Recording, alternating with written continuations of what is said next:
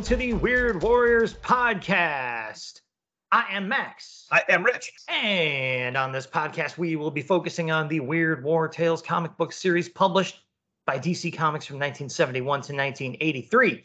On this episode, we are taking a look at Weird War Tales number 31. But first, Rich has some retroactive history for you. My son and I went down to Sue Glanzman's house in mid July to do a bunch of odd jobs around the house. We met her new dog, Zuni, a four year old Yorkie. That's a bundle of energy. I brought both of my dogs down, and she met the second of my two, my Dachshund Jellybean. Their pictures are already on her fridge. You know, we moved a futon, repaired a bookcase, checked smoke alarm batteries, tore down a rotting workspace outside a garage, installed reflective driveway stakes, replaced a worn U.S. flag that Sam had put up before he died, and a few other random tasks.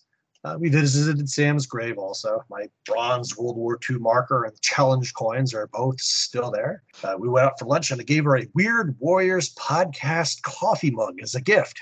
She loves it and also wants a shirt. So there you go, people. Susie Q is a fan. Go to redbubble.com and get your merch. Photos of the trip are in the House of Glanzman photo album. We are planning our next non convention Road Warriors trip with a different special guest, which you'll probably already know about by the time this episode drops. Uh, we've also recently visited the Long Island National Cemetery, and I paid my respects to John Albano and Joe Simon, both there and on Find a Grave. I was the first person to leave a flower, army flag, on John's page and put up a photo of him a second person has since thanked him for Jonah Hex and wished he was listed in the cemetery's famous people category list, like Joe Simon, who has 93 quote quote flowers. Intel Report Light Brigade, a four issue deluxe miniseries by DC Comics. Released in 2005, it was written by Peter Tomasi and illustrated by Peter Snejbjerg. Uh, there's a war in heaven, and Earth is the battleground. And this original supernatural action adventure horror story set during the Battle of the Bulge in World War II. This epic tale revolves around a ragtag squad of U.S. soldiers that must recover the mysterious Sword of God, a heavenly artifact coveted by angels and demons, before the descendants of fallen angels disguised as Nazis do. If they aren't successful, the world will be destroyed. It's a good thing they've got a mysterious, immortal Roman centurion fighting on their side to even the odds. It's built as a cross between Preacher and Saving Private Ryan. Fantastic read. Loved perusing it again. Okay. And with all that out of the way, we're going to take a small podcast promo break because there are other shows out there, even though I'm sure this is the only one you all listen to. And after the promo, we'll be right back to take a look at the issue at hand. Just imagine the mightiest heroes of our time. All of them on one team. Since there are so many of us, we have a chance to do more than just put out fires. We can be proactive. We can do some real good in the world. JLU Cast brings you coverage of Justice League Unlimited, the ultimate gathering of DC's heroes and villains, and the culmination of the greatest interpretation of the DC Universe ever. Join Chris and Cindy Franklin as they relive the team ups, the battles, the conspiracies. I had no idea that the Girl Scouts were responsible for the crop circle phenomenon. Few people do. Few even think to ask the question. The romance and the fun. A head start. You're getting soft in your old age. Don't you have a tall building to go leap? And the adventure continues. Find us wherever fine fire and water podcasts are available.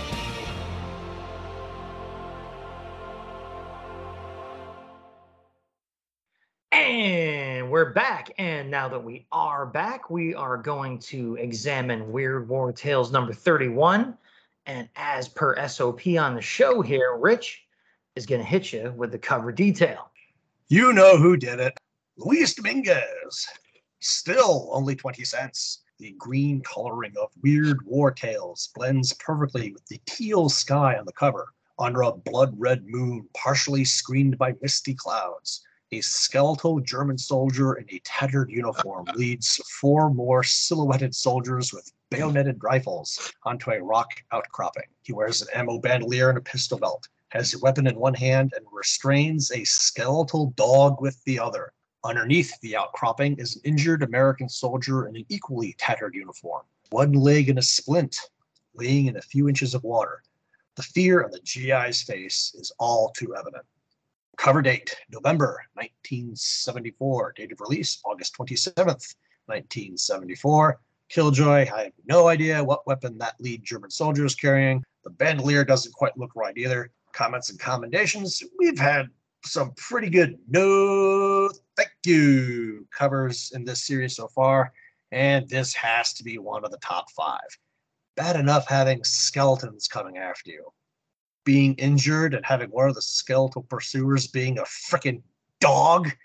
Excuse me, I'd like to wake up now great start for the issue. Yep, a real stunner of a cover here. Thanks especially to the excellent coloring work, as I often call out, but they keep doing a great job. As you mentioned, the logo and the sky complement each other perfectly, and the lighting on the injured soldier in the foreground draws the eye to his predicament effectively. Again, great cover design, coloring working hand in hand, and yes, Skeletal Hound, bonus points, love it off to another great start.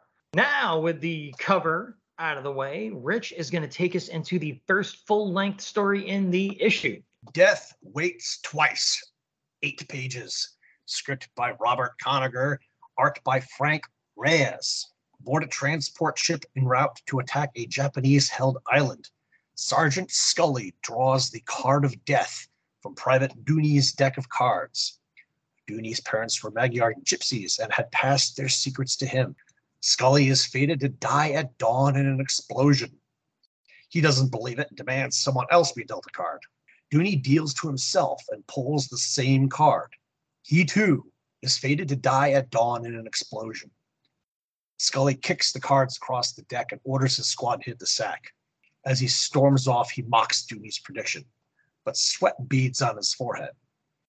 Dawn.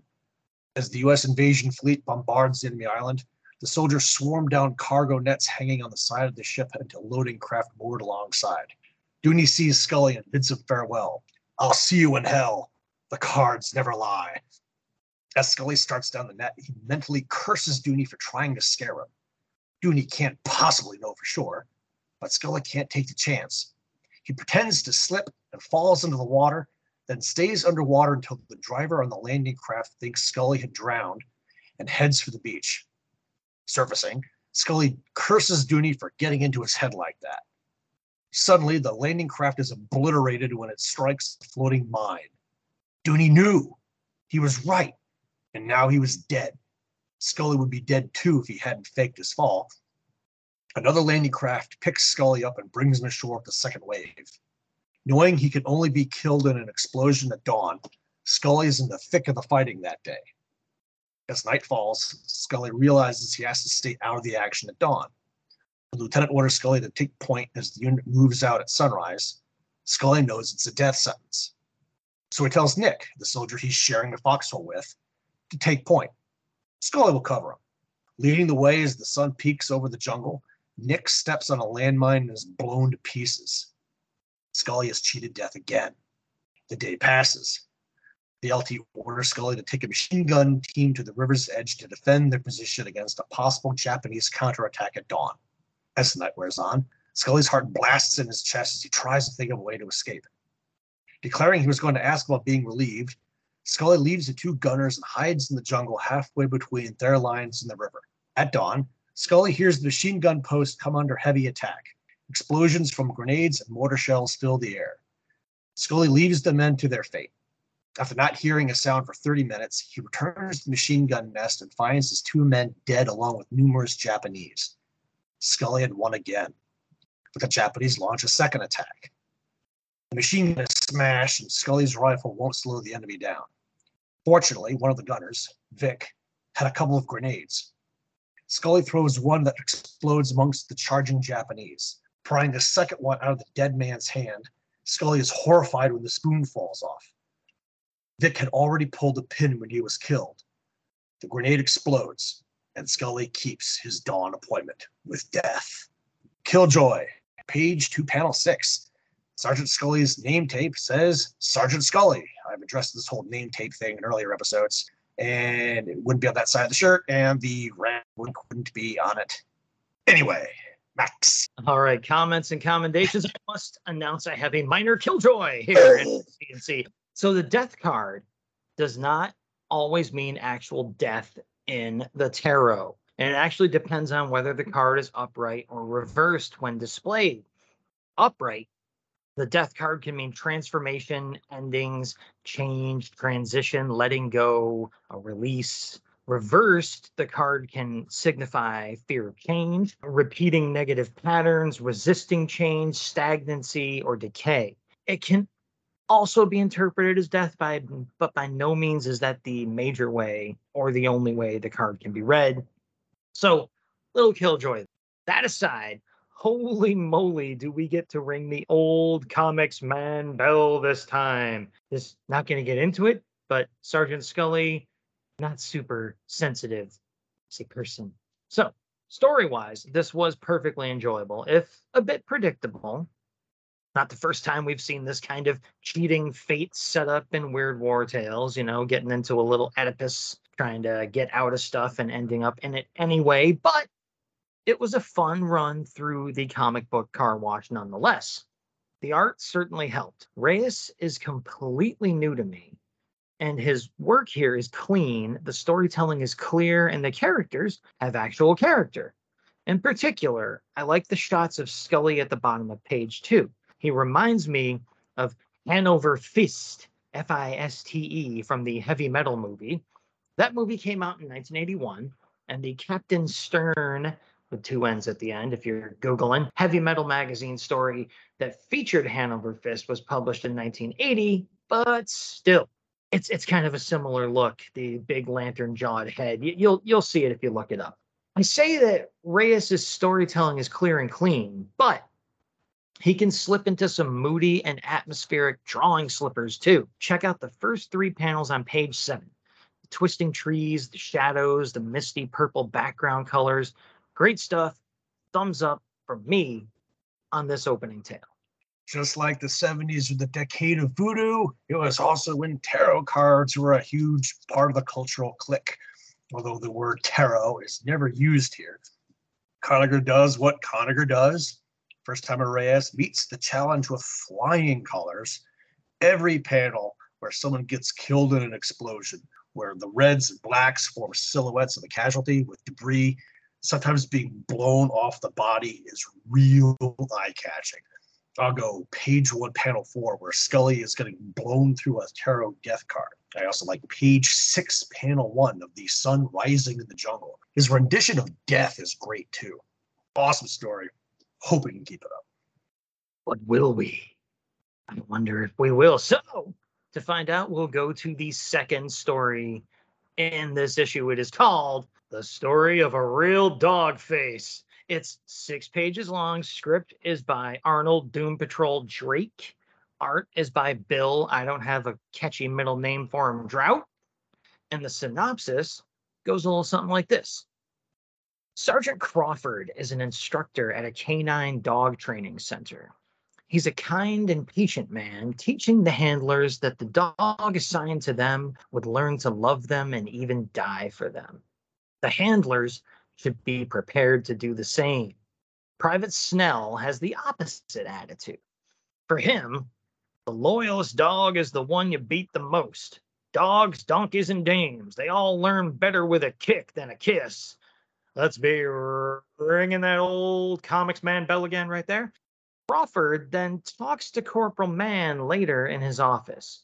Crawford believes in the circle of life, reincarnation. He'd like to come back as a dog, or maybe a monarch butterfly, the prettiest thing that lives, in his opinion. Snell only believes in death, which is why Crawford hates him so much. As time passes, the tension between Crawford and Snell grows nastier until Crawford catches Snell kicking one of the dogs. He flattens Snell with a punch to the jaw, and the other handlers come running, laughing. Snell apologizes, knowing how Crawford loves the dogs so much. That night, Crawford leaves the semi weekly non com poker game to check the perimeter guards. Three hands of cards in the game later, shots are heard. The poker players scramble to discover Sergeant Crawford is dead. Snell had shot him by accident after Crawford hadn't replied to three of Snell's challenges. No one believes Snell, but it's impossible to prove. By odd coincidence, Crawford's favorite dog, Marie, was giving birth that very minute. And Corporal Mann remembers Crawford's belief in reincarnation. Not assigned as a handler, but as a paper pusher, Mann is strangely drawn to the runt of the litter and takes ownership. He calls the dog Sarge, of course, and the other handlers are amused at how close the two of them are. Time passes, and little Sarge grows up. Snell is now a sergeant and an instructor at the post. In his eyes, Sarge is government property and must be trained, despite Mann's objections. On the very first day of training, Snell kicks Sarge when Sarge refuses to heel. Sarge immediately attacks Snell and rips out his throat before any of the other handlers can stop it. Sarge then runs off into the woods, dodging fire from the sentries. Mann isn't ordered to join the hunt for the rogue dog, but he goes out anyway. As luck would have it, he finds Sarge, who barks in excitement, happy to see him. Tears running down his face. Mann pets the dog, then shoots the animal. Walking back to post, a cocoon falls out of a tree and lands on Mann's shoulder. He keeps it. He has a feeling it's going to be a very special monarch butterfly. And we end there. Killjoy? I don't know why a canine instruction center needs multiple armed sentry posts.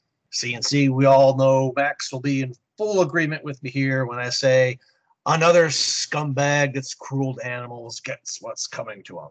Perhaps it's a vengeance from beyond the grave story, depending on how you want to present it.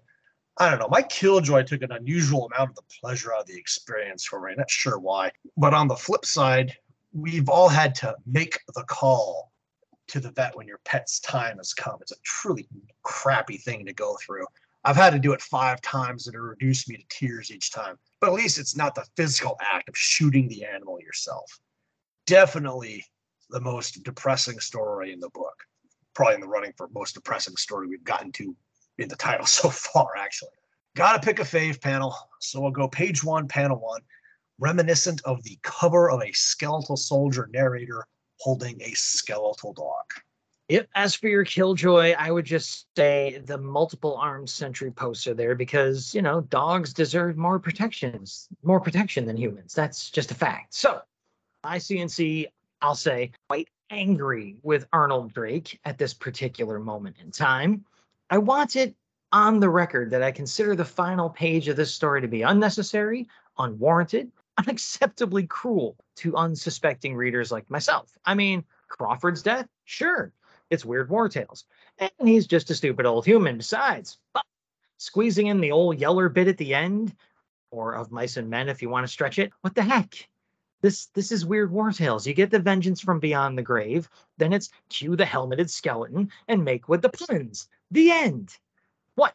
We had to be realistic about the dog's fate when we play so fast and loose with all the other details. That being said, the story worked well for the most part, and the very old school art of Bill Draut set a disarmingly charming tone for the proceedings.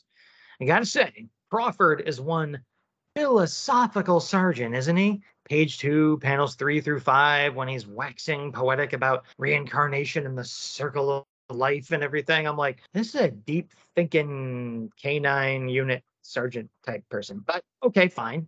They come from all walks of life, right? That's the whole point of the armed forces. So all of Bill's dog drawings in the story were great.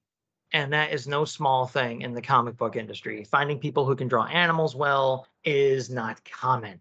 And uh, page five, panel four, will get my spotlight vote as Sarge 2, the dog, lunges for the jerkhole's soon to be open throat.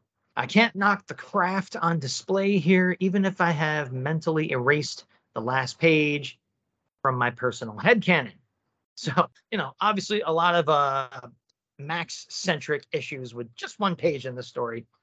Otherwise, I can't knock it at all. So, with the first two full length stories out of the way, we are going to mosey on down to the letters page that they call the APO Weird War Tales. And this one takes a look at Weird War Tales number 26, which had Satan in World War One, a vanishing village, and a guilty B 25 pilot, as you may remember. My spotlighted letter comes from Linus Sabalis, I think. He is from Duvernay Laval, PQ, Canada. I hardly know what that means, except I recognize the word Canada. But his letter goes like this Dear Joe, I see you mentioned in several issues of Weird War Tales that incoming mail is quite low.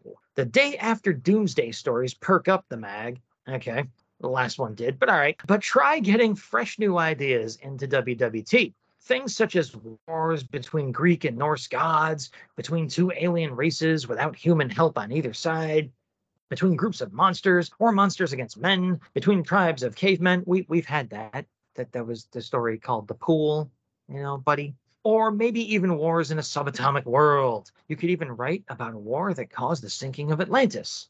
The ideas are too numerous, and I don't want to take up the entire letters page, so I'll sign off now. And our editor responds and says some of your ideas are quite intriguing, and we're going to pass them on to our writers post haste. And I just want to make a callback to the original promo for this show, in which I was scripted to use the word post haste, and here it appears in this very magazine. So we have come full circle. I thank you very much. Just to uh, answer your question there, PQ probably is uh, Provence de Quebec, as in Quebec, Canada. We Given we a, given a guess, Laval is kind of a Q two, but whatever. All right, um, I'm gonna I'm gonna jump ahead just a just a little bit, little bitty bitty bit. The maybe even wars in a subatomic world. Um, cough cough. Next story. Cough cough. But anyway, my letter first. Tom Kershaw, Seattle, Washington, says S-E-Z, dear Joe, shell shock. That's the only way to describe the thrill of seeing two stories illustrated by Alfred Alcala in one issue of Weird War Tales, and topped off by an Ernie Chua treat too. Wow. Of course, the stories themselves were good also, but I expect that from your mag. It maintains a consistently high level of quality in the scripting department, and it's only in the art that we ever get surprises. This issue qualified as a very nice surprise art wise. I'm now eagerly waiting for the Frank Robbins treat you promised in the letters section. Tom Kershaw, Seattle, Washington. Indeed, very cool. Uh, it was a good letters page in general. I just say uh, we have to spotlight just a couple of them, but hey, the uh, APO Weird War Tales being complete and closed for business until, Business. until the next mail call. We're going to move on to the third story in the issue, and Rich has it well in hand. Indeed. Doomsday, not day after Doomsday. Doomsday, separate genre. Six pages. Script by David Vern, art by Alex Nino. David Vern Reed had a boatload of writing pseudonyms, among them Coram Nobis, Alexander Blade, Craig Ellis, Clyde Woodruff, and Peter Horn. He went by Coram Nobis here in his only Weird War Tales appearance. And so, for the first time ever, we give you a history minute in the story intro. The writ of Coram Nobis is a legal order allowing a court to correct its original judgment upon discovery of a fundamental error that did not appear in the records of the original judgment's proceedings and would have prevented the judgment from being pronounced. The term coram nobis is Latin for before us, i.e., the king, and the meaning of its full form, que coram nobis resident, is which things remain in our presence. The writ of coram nobis originated in the courts of common law in the English legal system during the 16th century. The writ of coram nobis still exists today in a few courts in the United States, well, 1974. In 1907, the writ became obsolete in England and replaced by other means of correcting errors. However, the writ survives in the United States in various forms in the federal courts, in the courts of 16 states and District of Columbia courts. For those courts with the authority to issue a writ of coram nobis, the rules and guidelines differ, sometimes significantly. Each state is free to operate its own coram nobis procedures independent of other state counts, as well as the federal court system. In other words, the criteria issued to issue the writ in one state or federal court system are different from the criteria required to issue the writ in a different court system. Sounds like a bit like the current Roe versus Wade debacle. A writ can be granted only by the court where the original judgment was entered, so those seeking to correct a judgment must understand the criteria required for that specific court. I was boring myself to tears reading that. But hey, you know what? The biggest question is why David Vern chose Coram Nobis as a pen name. Synopsis, finally. Long before the planet Xeres had a history, it had a fearful legend. It began with the coming of a blinding light then a series of cosmic blows sent the planet reeling through infinite space. The great storm was over. The planet was ravaged. Its cities gone. Her people all but annihilated. But her people rebuilt. And as eons passed, her cities rose, and space travel was within their reach. It was during this boisterous era that young Prince Edu, notorious for his dissolute ways, suddenly abandoned it all and chose the life of a hermit. Years passed until the day that twilight flickered and the horrible truth broke through Adu's meditation. A great flood is coming, and the end of the world draws near. They must flee Xeres. Most of the people didn't believe him, despite the fact that three neighboring planets had vanished. Many did believe him. They anointed Adu their prophet and began planning their flight from Xeres. Some thought differently and hoped to build underground cities, but Adu insisted there was no escaping the coming flood on Xeres. Flight was the only option. More and more people joined Adu's quest, and spaceships were built in a far off valley. A planet almost exactly like theirs was discovered within the universe. Soon, those that wished to leave would be able to do so. But the great warrior princes had had enough of Adu's prophecies. They claimed he spread fear and chaos, and he and his followers must be destroyed. As Adu's ships loaded with his followers, the valley's rim was lined by the warrior prince's weapons. Their first ship to launch was destroyed, but Edu knew that some of the ships would survive. But at that moment, a blinding light struck. A great convulsive shock hurled the planet into celestial space. Then water crushed everything. It was the end of the world. But in another and infinitely greater world, Xeres was nothing more but a golf ball. The golfer complained he'd only used the ball once last spring, and the first time he uses it this year, he sends it right into a pond. Fortunately, his caddy has another dozen of them. No killjoy, lunging into the CNC. Yeah, I'm pretty sure there are a lot of environmentalists that would agree that altering the landscape to play golf will eventually destroy the planet. George Carlin had a great bit about what a colossal waste of space all the golf courses are and how elitist the game, not a sport, is. But getting to the story. While the ignored warnings of impending doom trope is both often used, Superman's Krypton, and timely, climate change here, I had a hard time with this one. Nino's usually fantastic art seemed to me to be a jumbled mess this time that was too heavy on the inks. Rereading it, I caught Burns' golf ball cues. Page three, panel four. Three neighboring planets have vanished, but we are unharmed. There are four balls in a sleeve. Page five, panels one and three. Our astronomers have found a planet almost exactly like ours within the universe, and the devastating machines of war were in place all along the rim of the valley, completely encircling it. There are a few panels I liked in this futuristic Aztec apocalypse tale, though, like the splash page, yet again. But all in all, not a great ending to the book. Well, before I uh, get to my CNC, I just want to say I bet if what's his what's his real name here? I bet David Vern. David Vern. Yeah, I bet if David Vern is still alive, then I can guess one of his passwords is probably Coram Nobis One. Just like he picked that pen name because no one knew what the heck that meant. You know, it's something he stumbled onto and he's like, cool, you know. So to this day, I didn't, I've never heard that term, even with all the dumb courtroom drama stuff that I've watched on TV. So again, pretty sure I know one of his passwords. On to uh, the CNC here. The reason I'm delaying that is I have to hang my head in agreement and say for the first time, I did not like Alex Nino's work at all in this story, save for again, like you said, that more typically excellent splash panel and the cool looking host holding the book of Zeres. Other than that, this was just some of the worst work I've seen on a comic book story, period. Really. I, my mouth dropped open. I, I found my brain trying to make myself like it more. It's because it's Alex Pino. I just couldn't do it.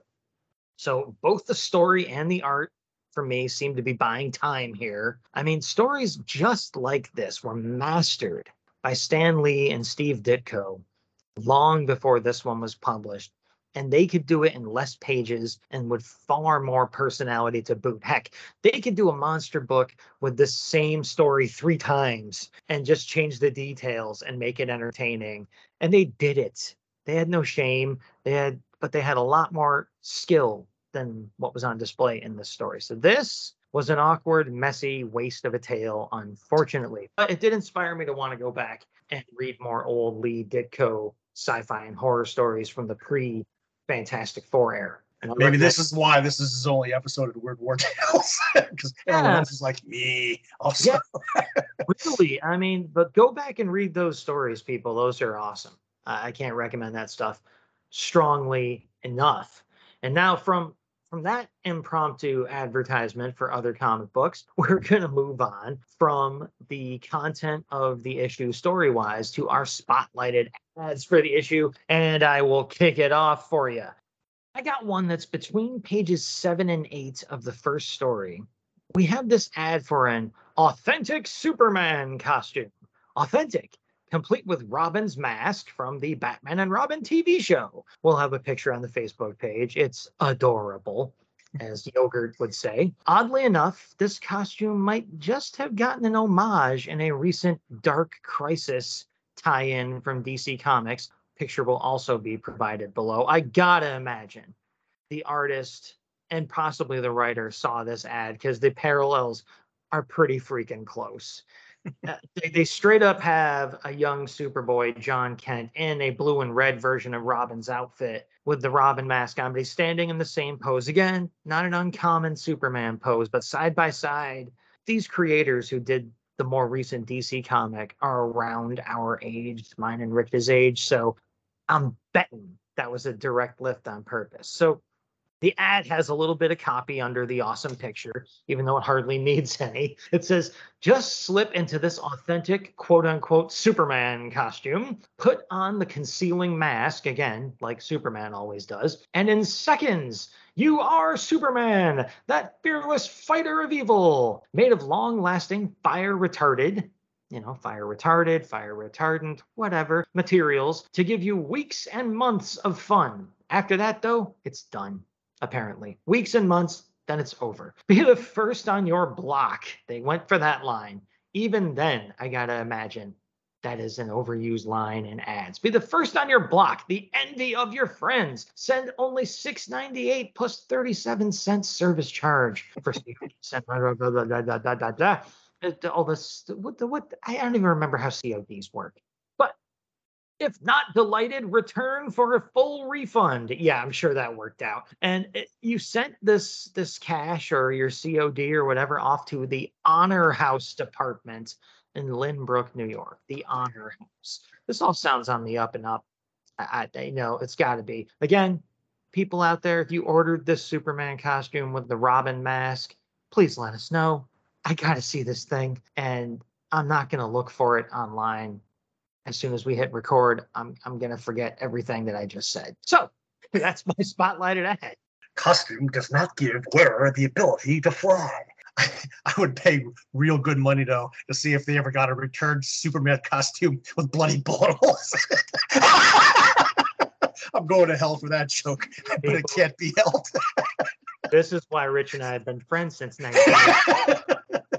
Oh yeah, I almost took that ad, but literally right next to it, right next to it is the American Indian Hand Wrestling Kit.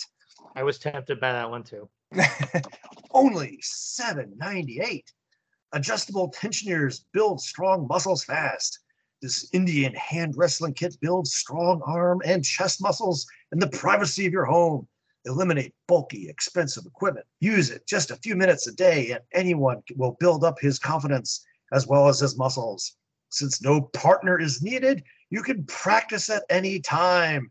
Give both arms by simply turning the hand wrestler around. Add additional tensioners as your muscles develop. Send only $7.98 plus $1 for postage and handling and start building those mighty arms and shoulders right away. See results in 14 days or your money back. And this is also from the Honor House Production Corporation. Different box though. This is 86EX31. So ooh, whatever. So yeah, American Indian hand wrestling kit. That, that takes us back to the early 70s. Remember when you were a kid, when you were like in elementary school and the teacher told you everyone to sit down on the floor, Indian style? Yeah, they don't call it that anymore. They call it, you know, cross legs or something like that. Ah, the 70s. my God, man. Yeah, the Honor House was a moving target, man. They had a lot of different addresses, a lot of different aliases. They they you you, you had hard. This was the 70s version of bouncing around multiple servers to to like obscure your trail. But I gotta say, I love the fact that they call out only one hand required, no partner necessary. There's no jokes we could make in there, so we're gonna move on. Absolutely none for a family show, anyway. Stack is there's nothing there to say. We are gonna move on to the section we like to call "Got any last words?" Death Waits Twice ran away with this one. Books started strong, but each successive story was a little worse than the one before it. Good ads on letters page, though gonna put this one smack dab in the middle of the WWT pile. I thank God we're not trying to keep track of ratings. I, uh, God, I would have lost my mind already. So the dog story would have run away with it for me, as listeners have probably figured out by now. But that last page put Old Yeller out of his misery. The opening tale was freaking great, though, so that's fine. Cut that last story out completely, and I'd still rate this issue pretty highly. So all in all, not bad for your 20 cents. Are we up to 25 cents? Yeah, no, we're still at 20 cents, right? Nope, I have still 20, still 20 cents, although it's coming soon. Yep, very soon. I've uh, already written the script. You have it in your inbox. It's coming. It's coming fast. You have. While we ignore the fact that I haven't worked on that script yet, we are going to move on to the dead letter office, a section where we talk about you know, email, correspondence, social media stuff, you know, and at the time of this recording, we're still in between episodes at the very end of the infamous summer slowdown. But we have a combo move, people. It's a WWPX and Weird Warriors podcast at gmail.com crossover. None other than Jason Zeller founder and sole owner of the Jason Zeller Binge Listener Award, has seemingly become the first listener to let us know about his acquisition of some Weird Warrior podcast merch. Jason sent us photographic evidence of his shiny new WWP mug. So, Jason has both founded and earned yet another award from the show, name of award to be determined. Also, it's like you, you, almost you almost need that clip from Ghostbusters you know, when they get that first paying customer, we got one. if I was more of an editing type person with more effort within the core of my being, which I'm not, I would simply grab that and throw it in here. Because what are the chances of us getting sued or listened?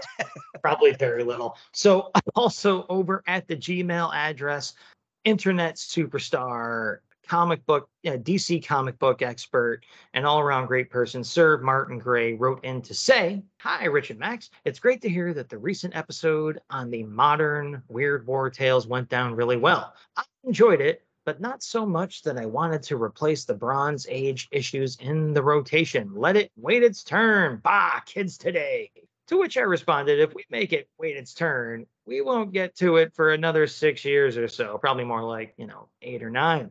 So we, we ain't doing that, Martin. I'm, I'm sorry. Actually, the very next episode to come out real soon after this recording is issue two of the 1997 Weird War Tales series. I, I did the math, and it, it seems to be like originally one of these 97 books or the one shots would be released once a year if you're going to spread it out over the course of the run. And so we, we're going to release one you know, in the next calendar year anyway. But you know, as has been noticed, the feedback on that issue is just it's very popular. So we just felt the need to up the releases a little bit. And yeah, people, if you wanna, if you have feedback about the scheduling or anything like that, write into the Gmail. Hitting me up on Twitter is the wrong tree to bark up. Rich doesn't do the Gmail and he's not on Twitter. So hit him up on the Facebook page, bother him over there and see how much you can change his mind because I'm going on 30 years and it hasn't really happened. All right. So